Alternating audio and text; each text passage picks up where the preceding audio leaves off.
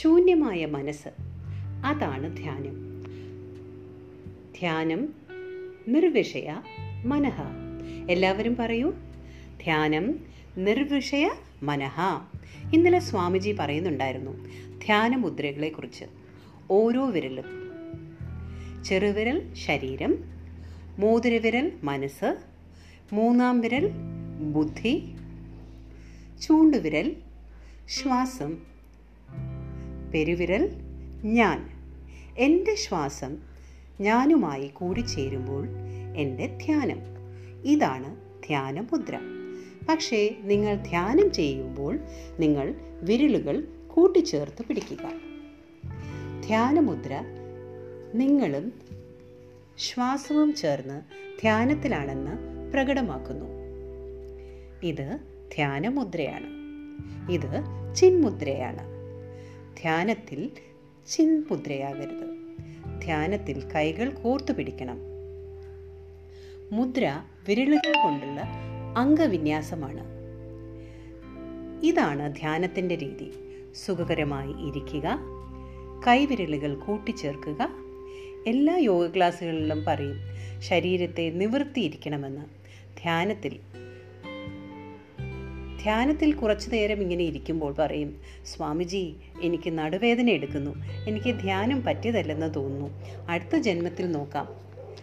India മുഴുവനും ഇങ്ങനെയാണ് പറയുന്നത്, നിവർന്നിരിക്കാൻ. പക്ഷേ ഇത് തെറ്റായ വസ്തുതയാണ്. ഭഗവത്ഗീതയിൽ ഇങ്ങനെ പറഞ്ഞിരിക്കുന്നു, സമകായ ശിരോഗ്രീവം. കായ എന്നാൽ ശരീരം, ശിരോ എന്നാൽ ശിരസ്, ഗ്രീവ എന്നാൽ കഴുത്ത്. ശരീരവും ശിരസും കഴുത്തും ഒന്നായി ചേരണം ഒരു വരിയിൽ. ഇവർക്ക് സംസ്കൃതം മാത്രമേ അറിയൂ, ധ്യാനം അറിയില്ല. ശരിക്കും ഇതിൻ്റെ ആത്മീയ അർത്ഥം, കായ എന്ന് പറഞ്ഞാൽ നിങ്ങളുടെ പ്രവൃത്തി, ശിര എന്ന് പറഞ്ഞു കഴിഞ്ഞാൽ നിങ്ങൾ എന്ത് ചിന്തിക്കുന്നുവോ എന്നത്, കണ്ഠം എന്നത് കഴുത്തല്ല, നിങ്ങൾ എന്തും സംസാരിക്കുന്നു എന്നതാണ്. പ്രവർത്തനവും ചിന്തയും പറയുന്ന വാക്കുകളും ഒരേ രീതിയിലായിരിക്കണം എന്നതാണ് ഇതിൻ്റെ അർത്ഥം. ഇതാണ് ഭഗവത്ഗീതയിലൂടെ യഥാർത്ഥ അർത്ഥം. മനസ്സിലായോ? ഇതിന് പറയുന്നത് ത്രികർമ്മശുദ്ധി.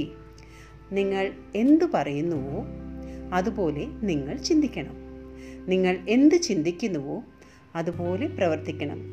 യോഗ ശരീരത്തെക്കുറിച്ചല്ല, ആത്മാവിനെക്കുറിച്ചാണ്. ആത്മാവിന് ത്രികർമ്മശുദ്ധി വേണം. അപ്പോൾ സംസ്കൃത പണ്ഡിതൻ ധ്യാനത്തെക്കുറിച്ചൊന്നും അറിയില്ല, കൃഷ്ണനെക്കുറിച്ചും അറിയില്ല, പതാഞ്ജലിയെക്കുറിച്ചും അറിയില്ല. നിങ്ങൾ എത്രയും സുഖകരമായി ഇരിക്കണം, ശരീരത്തെ അത്രയും സുഖകരമായി വയ്ക്കണം. സുഖം ആസനം, സ്ഥിര സുഖ ആസനം.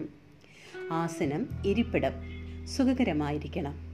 ആ നിവർന്ന ഇരിപ്പ് സുഖകരമല്ല. എനിക്ക് പറ്റുന്നില്ല, അപ്പോൾ നിങ്ങൾക്ക് എങ്ങനെ പറ്റും? അതുകൊണ്ട് സുഹൃത്തുക്കളെ, ത്രികർമ്മശുദ്ധിയാണ് ഏറ്റവും പ്രധാനം. സമകായ ശിരോഗ്രീവം. ഇങ്ങനെ ഒരുപാട് കാര്യങ്ങളുണ്ട് ഭഗവത്ഗീതയിൽ.